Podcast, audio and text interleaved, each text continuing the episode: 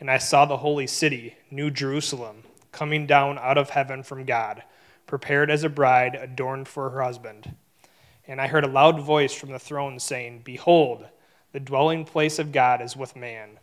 He will dwell with them, and they will be his people, and God himself will be with them as their God. He will wipe away every tear from their eyes, and death shall be no more, neither shall there mourning, nor crying, nor pain any more for the former things have passed away.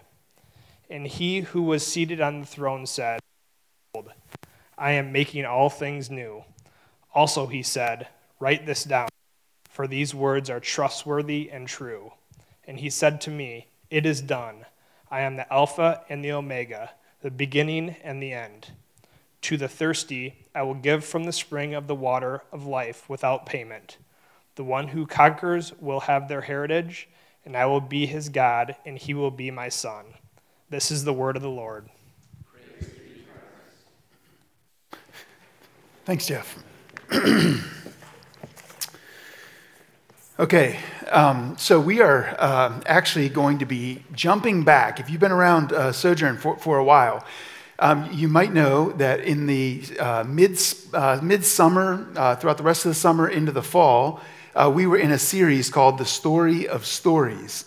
And uh, what we did during that series was we were, we were tracing this, this grand story uh, of God and a recognition that on the pages of the Bible, there is this one single grand story that is unfolding. you, you know, it's easy to think of the Bible as a collection of stories, and that's true too.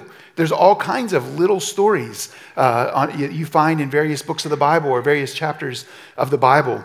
Uh, but all of those stories are moving us um, within this one big grand narrative, this one big story.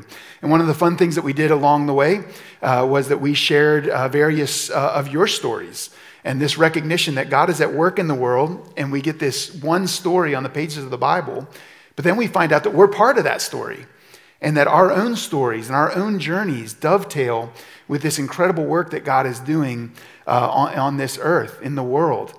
And so we got uh, time and time again to, to see video snapshots of, of, of you, uh, many of you, as you were willing to open up your life uh, and share.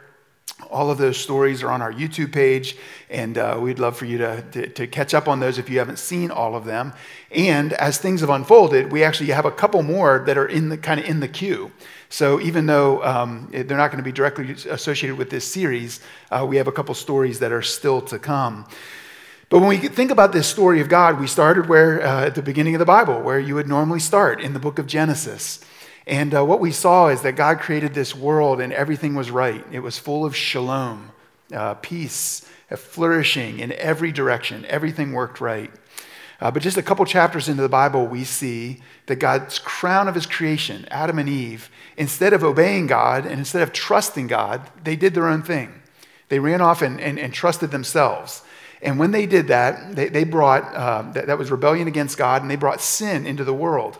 And God sits down with them in chapter three and he says, it's, I, I told you not, not to do that. Now you've done it. Let, let me tell you, it's, it's going to be worse than you think. And in Genesis chapter 3, God begins to reveal the severity of what sin is going to do uh, to this beautiful world. Uh, sin is going to bring death. Death means separation.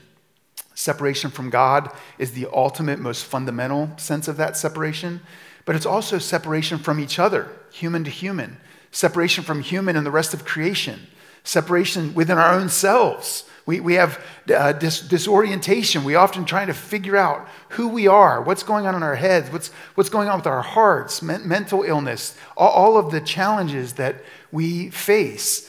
And so, chapter three of Genesis reveals that this sin has broken into the world. This world's now been vandalized, and it's going to get really bad. And the most fundamental sense of that badness is that humans have been um, uh, separated from the God of heaven, the source of all life. Well, what happens after that? Uh, right as God is talking, right as He is telling them the severity of all of this, He, he whispers something. He, he includes, he slips in, in, in the middle of Genesis chapter 3, he slips in this little promise that he was going to, from the seed of Eve, from the offspring of Eve, someone was going to come an offspring of Eve who would crush Satan. And Bible scholars look at that and they say that's the first gospel. In Genesis chapter 3, in the midst of all this bad news, there's a whisper, there's a promise. God says, I'm going to fix it. I'm going to send someone from the seed of Eve to fix it. And as we went through this series, what we began to realize is that all of these little stories in the Bible are various ways of showing us that through all the ups and downs, God keeps that promise. Time and time again, it looks like it's not going to work out. It looks like the line of Eve is going to get wiped out. And time and time again, God comes through. And so, through, through, uh, uh, through Eve's uh, biological sons, her own children, we see it. Then we see it in Noah, and then Abraham, Isaac, Jacob, Joseph. We see it in the nation of Israel, the kings that they had, the prophets, the priests. We see the nation of Israel going into exile and being cared for in exile and being rescued out of exile. We, we see all of these stories, and they're all revealing that God keeps, keeps working to keep the line of Eve alive. We get to the end of the Old Testament, and uh, if you were here that Sunday, you know, we basically said by the end of the Old Testament, we're demoralized. And, and it's, it would be appropriate to be demoralized. God has preserved the, the seed of Eve, but things are a mess. His people are a train wreck. They can never obey. They say they'll obey, but they never do. God gives them priests and kings and prophets. He gives them the word of the, his own word from his mouth to them, and they can't do it. It's, it's a mess. No matter how hard they try, they can't actually obey God. And the results of the sin that flooded in in Genesis chapter 3 seem to be compounding it seems to be getting worse. And now God's own people are a train wreck, and it's, it's, uh, it is demoralizing. Then the Old Testament ends, and we end up with 400 years of silence. Man couldn't fix it. But then you turn to the New Testament, and in the first pages of the first Gospels, what we read about is the fact that while man couldn't fix it, God Himself says, I'll fix it. And so God takes on a human body the second person of the Godhead, Jesus Christ, comes and takes on a human body and lives on this earth. And he lives the life that you and I should have lived, but then goes and dies the death that you and I deserve. He, he comes to actually fix the problem that showed up in Genesis chapter 3 this problem of sin that no matter how hard humans worked, we couldn't fix it. And so Jesus comes, and as Jesus goes to the cross, he dies there as a payment for sin. He's buried. And then three days later, he gloriously rises again. And when he does, he crushes sin and Satan and all of our enemies. And there's this evidence, there's this moment where you realize that God is keeping his promise. That, that Jesus, who is in the line of Eve, of the seed of Eve, has actually crushed Satan. Well, then we saw that it even gets better. After Jesus rises again, he spends a few weeks with his followers, but then he says to them, I, am going to leave. And I know you might not like hearing that, but it's good that I go because if I go, then I can send the Spirit to be with you.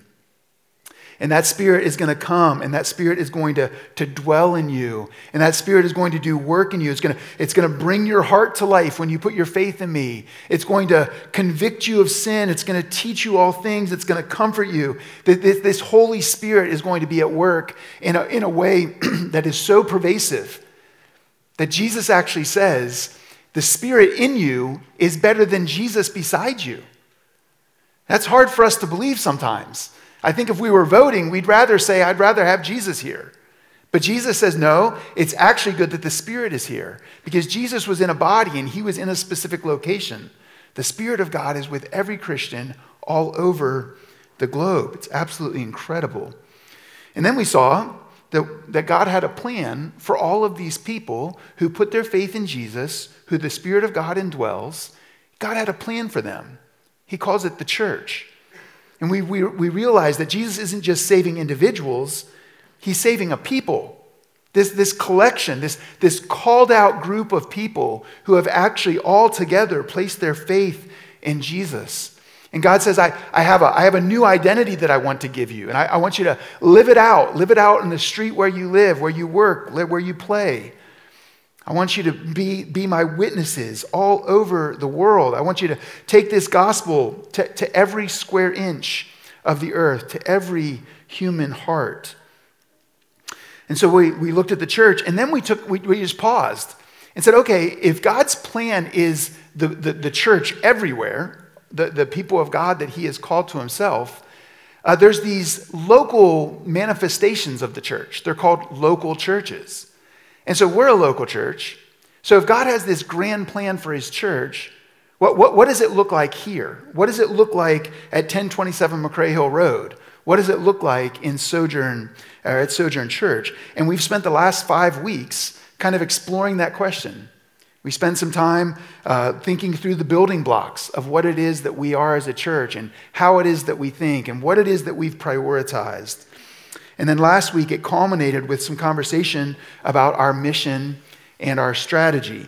And I'm not going to rehearse all of that, but if you weren't here, we did release some, some new uh, mission language. And, and, and, and this is our, our statement that we pray serves us for the season ahead. So, Sojourn exists to help people follow Jesus. You know, that is compelling, it's memorable, it's simple, it's four words help people follow Jesus. And that's what we want to be about as a church.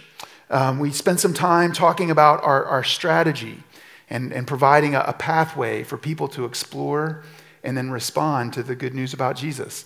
And so I would encourage you, um, you know, there's a, there's a little map out there in the foyer, a little compass. Uh, we handed them out last Sunday, and if you weren't here, uh, feel free to grab those. They're just little things to help us remember what we're trying to pursue.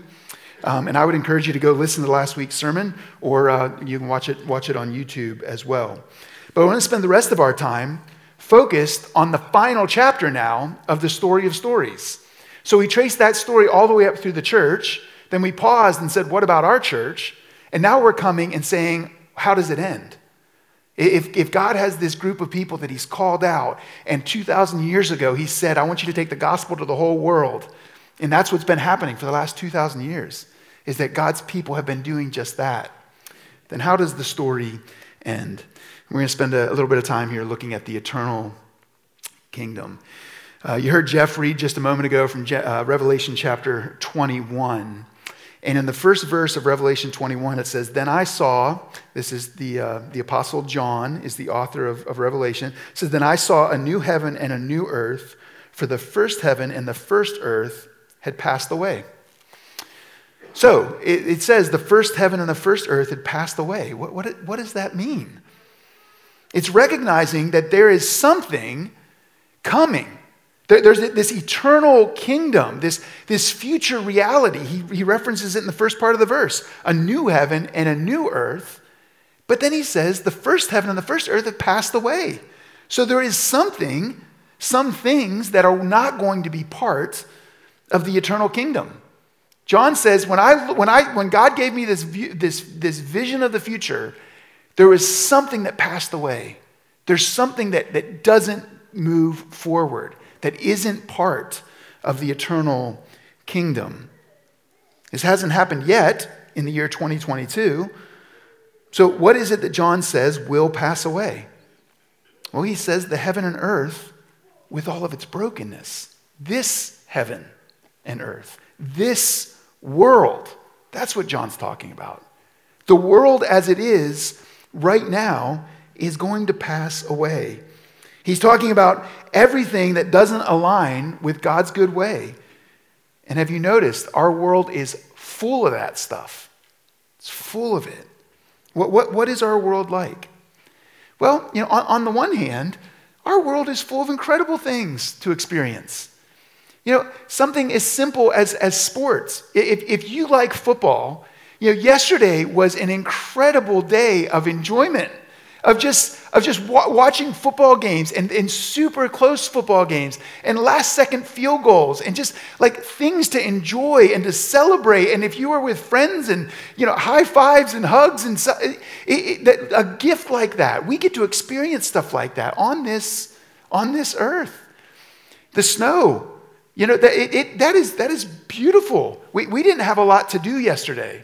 And so, because we didn't have a lot to do, we just got to look out the window and enjoy the snow. We, we got to see it falling and, and covering everything. And uh, I mean, I, I, I, had to shovel a few times, but it was, it was a beautiful day to be inside and, and, to, and to, watch, to watch that snow and to see it fall. Uh, in the summers, we have some of the greatest weather and some of the greatest sunsets. And you have some beautiful relations in, relationships in your life. Uh, if you think of just the category of food, that when you sit down to eat, that the experience of eating good food, that, that, that the world exists in a way to where your taste buds experience those kinds of things, where, where you, get, you, you get to actually enjoy that kind of food.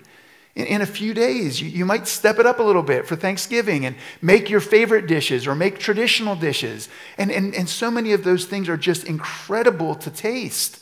Such a gift that we live in a world that has these kinds of incredible things to experience. But on the other hand, have you noticed that it's always sprinkled with, with, with hard things and with broken things and with bad things? As many incredible things as there are to experience in the world, I, I think it's right to say that there's more bad things going on, more, more brokenness, more hardship. There's just evidence that something, it's, it's just not right. You know, in Genesis 3, we are told that Adam and Eve's actions would bring death, would bring separation, would bring fragmentation. And boy, has it ever. We, we live in a world that is full of death. De- death from all kinds of causes. Death from murder. Maybe you heard, but last night there was another shooting. Uh, five, five, last I heard, five people dead and 18 people injured. Seems like those things are happening at, at higher frequencies. So, death through murder, death through old age, death through abortion, death through sickness, but not just death. Our world is, is full of illness and accidents and conflict and violence and greed and envy and gossip and bitterness and deceit, evil. Our, our world is, is full of it. You know, there's a song that we sing sometimes. It's like, Do you feel the darkness? Do you feel the dark? Do you, do you feel the brokenness? Don't you long for it all to be made new? See, this brokenness also includes loss. Just loss of so many things, so many things, including good things. You know, my oldest daughter is uh, off in Ohio going to college, and she's coming home for Thanksgiving, so we're all thrilled about that. But my daughter is in college. You know, doesn't it go so fast? You know, our family feels like we lost a decade somewhere in there. You know, I, I find myself literally wanting 2012 back. You know, like we want her back. Not just back in TC, but we want her childhood. Can you, can you relate to those emotions of just like time and it going so fast? Uh, there's a song by a, a, a, girl, I don't know anything about her, so I, I, don't have any idea. Her name is J.J. Heller, but um, uh, a, a, year ago, I, was, I come in early on Sunday mornings and I usually turn on music. And there's playlists on our Spotify page that I typically play, and I know what are on those, those playlists. And as the time went by, I'm walking in here to get a cup of coffee, and there's a song playing I've never heard before. And I went back and I restarted the song, and it's a song by this lady named J.J. Heller, and it's called Learning to Let You Go. And uh, if you know the song, you might know that, um, uh, like, it just led me to a pile of tears, literally. And I'm not that much of a crier, I don't think. Um, but that song just i just cried cried my eyes out and, and there's a couple sections that, that, that, that can relate to, to this so the, the little part of the song says, When you were small, your problems were solved with a hug and a kiss and a band aid. But it's not easy now, and you'll figure it out, though I wish I could save you from heartache. Man, if you're a parent, I think you know about that. And then uh, a little bit later in the song, it says, I got to be honest. This might be the hardest thing I've had to do. It feels like the future came too soon. Like the future came too soon. Like that's the experience of life here.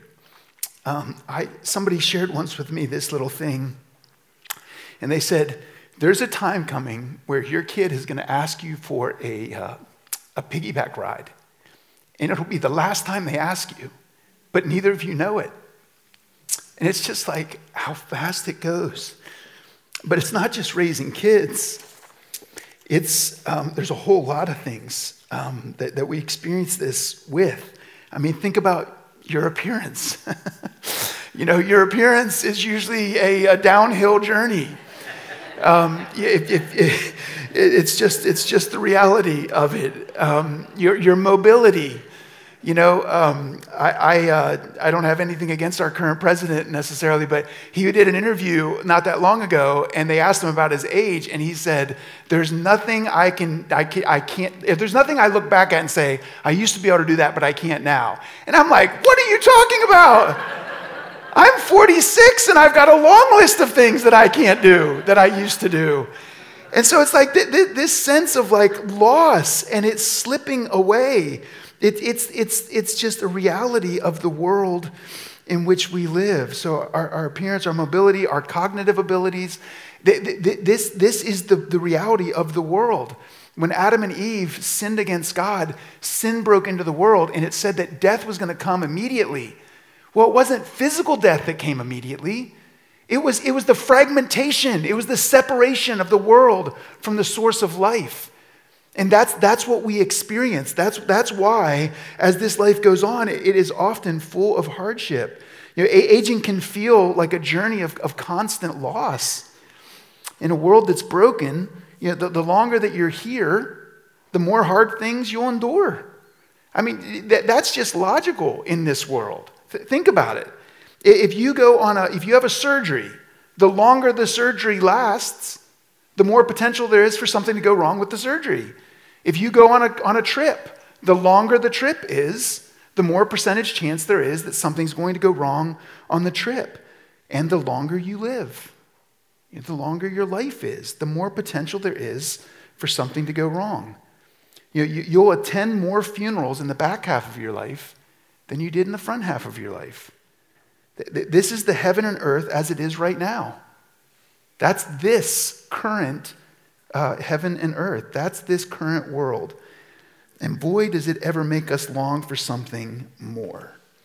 You know, next Sunday begins the season of Advent. And Advent means coming.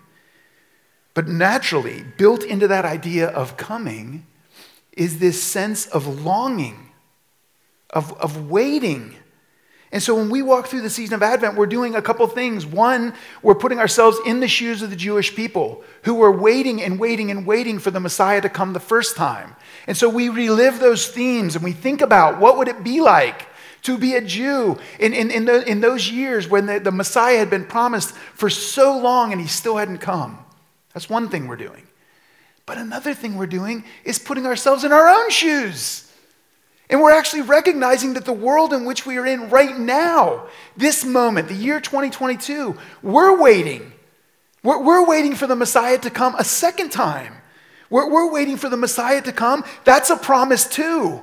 And it hasn't happened yet. And so here we are in this place of longing, of, of waiting. The Messiah hasn't returned yet. So we wait, and we wait in full awareness of what actually is happening in the real world.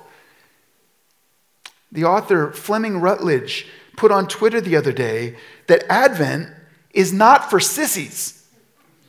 And she actually said the stuff I see being recommended for Advent readings is often like Hallmark cards. And she actually recommended some secular books that are, that are like all about the end of the world or these apocalyptic kind of situations. And her suggestion is you need to feel it. You, you need to feel what's going on, what we're waiting for. Why is, why is the second advent? The first advent is Jesus coming the first time. Why is the second advent so important? Because look at this place. It's hurting. There's suffering. And you might be feeling that more uh, than, than right now than you normally do. It should stir hope, but hope in the face of hard realities. As we walk through Advent, man, we're anticipating, but it's in the face of hard things. And the invitation is don't ignore that. Don't, don't try to act like the hard things don't exist. Don't try to hide from it. Don't stick, stick your head in the sand. Own it. Own it for what it is and long for something more. I think that longing kind of comes naturally. You know, C.S. Lewis, uh, in one of his books, he talks about the fact that if, if you find yourself longing for something that this world cannot fulfill, then maybe that's the best evidence that you were made for a different world. So John starts off by saying, Something's passing away. And what is passing away? Well, it's this world, it's this heaven and this earth. Look again at Revelation 21. So you got these, these seven verses here that we read, but this, this whole text, you, you got John, the Apostle John, and he's getting a vision of the future. He's getting a vision of the end of time, the end of history. And what does he see at the end of history? What, what is at the climax, at the end of history? He does not see individual souls rising up and escaping from this material world, leaving earth and going to some heaven up in the sky. What, what you see is heaven coming down. You, you, you see heaven coming down and transforming the earth. John, John sees a world remade, a world made new, all the goodness and none of the brokenness. And this plays off of some Old Testament promises. Isaiah 65 would be one place where you could find them. And, and they are promises of a new, of a remade world. And it's finally being realized right here. And God allowed John to, to, to look into the future and, and to see this. New Testament scholar Tom Schreiner said that when, when, when, when you read uh, Revelation 21 1, it says that the world, the, you know, um, that the first world, and the, the first earth and the first heavens passed away. He says that does not mean that the old is blotted out of existence, but that it is purified, that it's renewed. 2 Peter chapter 3 talks about it like this that the new heaven and the new earth is a renewed and transformed version of this world. It's, it's this world, it's just this world made right. And John sees this world remade into the world that we have actually never had. You know, philosophers have noticed that humans have this blissful longing, this soul longing.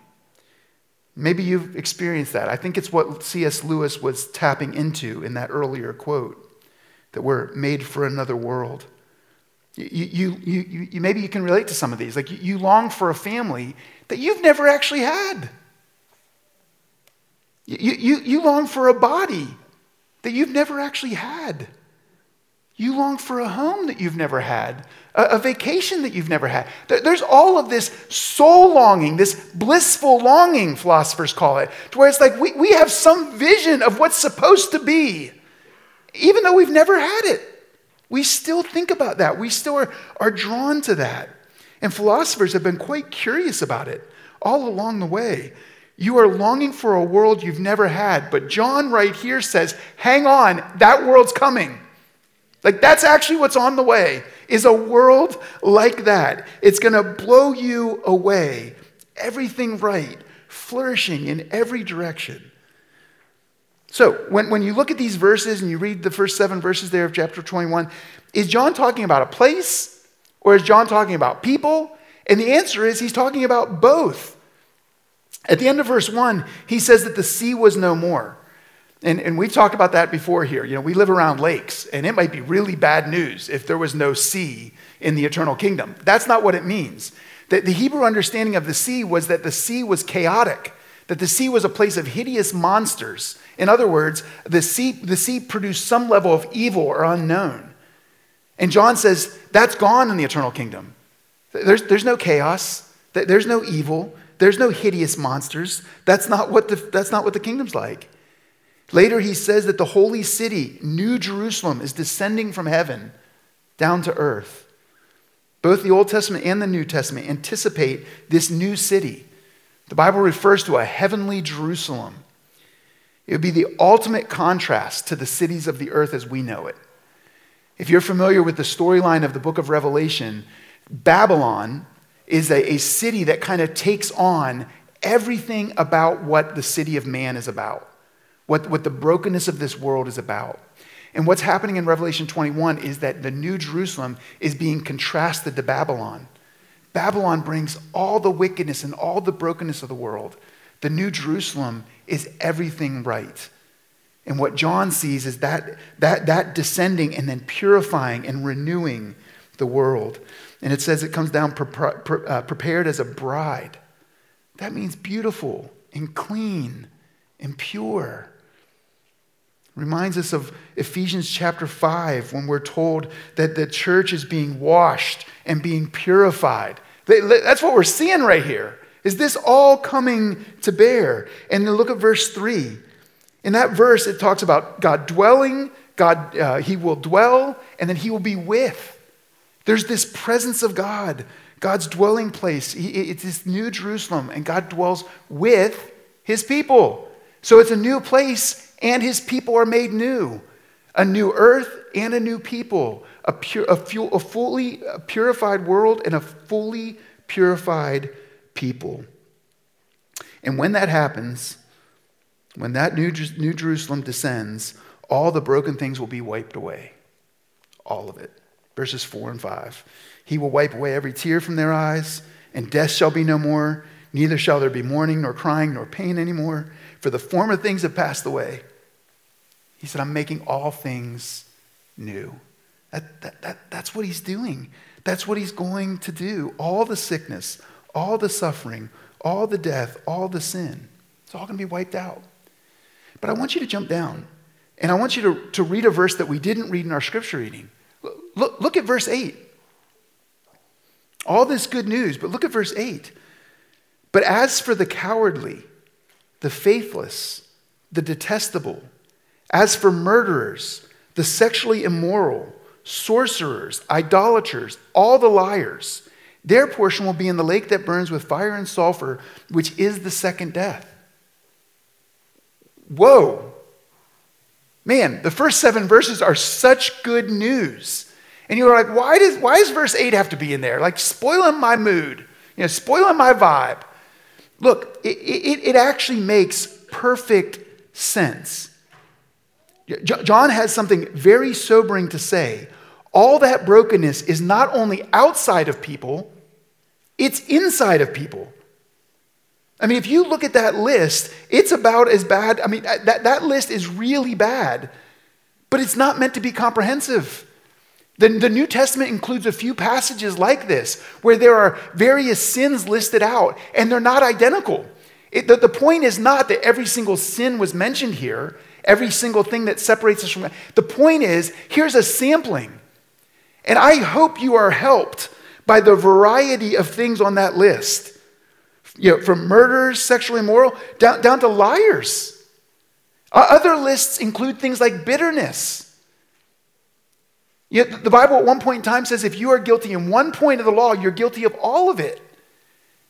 And what we're realizing here is that when God comes and He is going to wipe the earth clean of all wickedness and all brokenness, when He comes and does that, how in the world could you and I ever stand if the wickedness is in me too?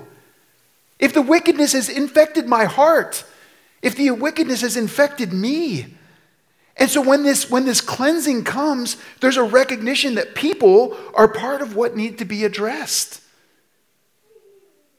Anyone who's guilty of any violation of God's good way is part of what has to be removed if the new world is going to be what the new world is going to be. As hard as that is to hear, it actually makes sense. Well, those are two very different outcomes, aren't they? One outcome in which everything is made new and God is dwelling with his people, no sorrow, sin, sickness, death. And the other outcome is only death, eternal death, eternal separation. Dramatically different outcomes. Well, how do you know which side of that you're on? I mean, let's be honest, we are not very good at discerning truth. Have you heard the conspiracy theories over the last couple years? We, we are not very good at figuring that stuff out. And we're also quite good at deceiving ourselves.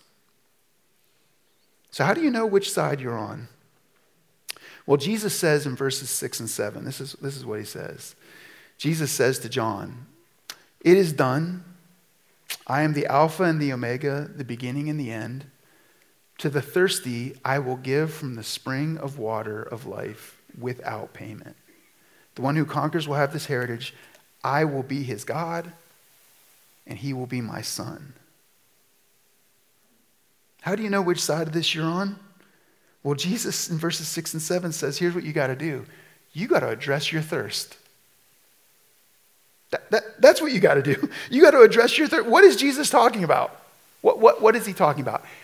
Very, very quickly, back in, in the Gospel of John, John chapter 4, Jesus runs into a lady at a well. And she says, Can, can I get you a drink? And Jesus says, No, no, how about I give you a drink?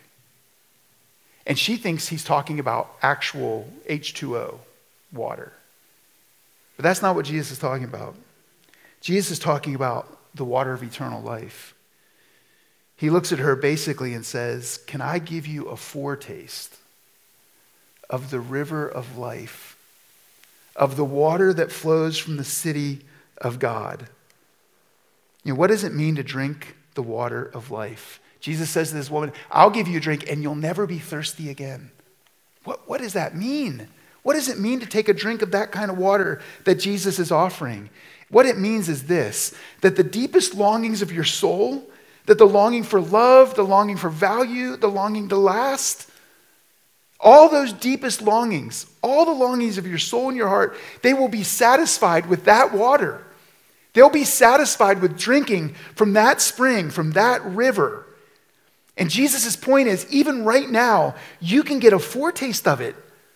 The, the, the, grace of God that is found in that water that only Jesus can give you. Jesus says you can have it. And in verse 7 or in verse 6, he says, without payment.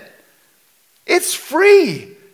The same water that Jesus is talking about with the woman at the well, Jesus is now here on the last day saying, Look, that's your only hope. That, that is your only hope is that you drink from that water, that water of life that only Jesus can offer you. And he'll offer it to you for free. He'll offer it to you without cost. You say, how can that be? Well, because later in the Gospel of John, we have Jesus on the cross. And while Jesus is hanging on that cross, he says a couple number uh, uh, significant things. At one point, Jesus says, I thirst. And I think it was physical thirst, but it was more than that. Because right after he says, I thirst, he screams out, My God, my God, why have you forsaken me? You see, on the cross, Jesus ran dry so that you and I could have a thirst that is forever quenched. J- Jesus went to the cross and gave up everything so that you and I could have absolutely everything. And he offers it to you right now. This is the good news of the gospel that it's offered to you right now. And so, is all I can say to you is this Do you recognize that you're thirsty? Do you, do you have that blissful longing? Do you have a soul longing? Do you recognize that it's not right here? You, you, you got to recognize that you're thirsty, and then you got to go to the right place to get the water.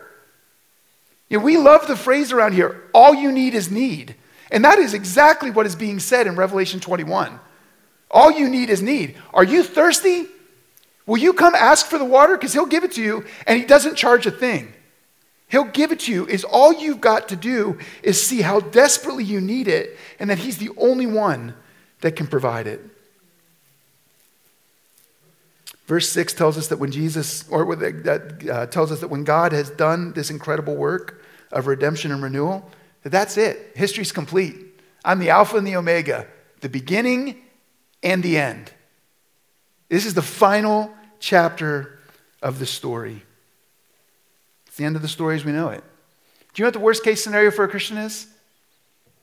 The worst case scenario for a Christian is eternity in the presence of God where there is no sin, no sorrow, no sickness, and no death. Only flourishing in every direction. Wholeness. That, that is the worst case scenario. You know, my favorite guy, pastor, author, human, uh, his, his, name's Tim Keller. He, he, is in the final stages of pancreatic cancer. And he was recently asked um, uh, in an interview, does he have any advice for younger pastors? And you know, they said, you know, it's a super difficult cultural moment. And Tim Keller's answer to them was, yeah, here, here's my advice. That if you're in Christ, it's all going to be okay in the end. Man, that's a man staring at death and declaring it's all going to be okay in the end. There were a couple times this week as I wrote this sermon that I just sat in my office and cried. I was thinking about some of your stories, I was thinking about some of the losses in my life, and just a recognition that that's part of the journey here. But what good news it is that Jesus Christ will satisfy our longings with no, at no payment. He already paid it. He gave it all up so that we could have everything. And if you've run to Christ, then it's going to be okay in the end. You know, our community groups have been studying a little book called The Prodigal God, written by Tim Keller. You know how that book ends? That book ends with a picture of what the eternal kingdom is going to look like. And the picture is a feast where we are all welcomed and gathered at the Father's table. That that's what the future looks like. What is the eternal kingdom? Maybe what's the single best snapshot? It's a feast. It's an eternal feast where we're in that kind of relationship. We look forward to Thanksgiving in a few days. It's like an eternal Thanksgiving, a feast with perfect harmony. Everything is right. And we come to a small little feast, a bread and a cup. We invite you to come, take that bread and take that cup, uh, even as we close. If our servers will please come, let's pray. God, thank you for this time. We thank you for this end of the story. Such good news, such incredible realities of, of Jesus' work on our behalf. Uh, we thank you that if we are in Christ, then it's all going to be okay in the end. That this is a, an offer that has no, no bill, no payment, because Jesus has already paid it all. Would you help us to see him more clearly? Would you help us to admit our thirst? In Jesus' name we pray. Amen.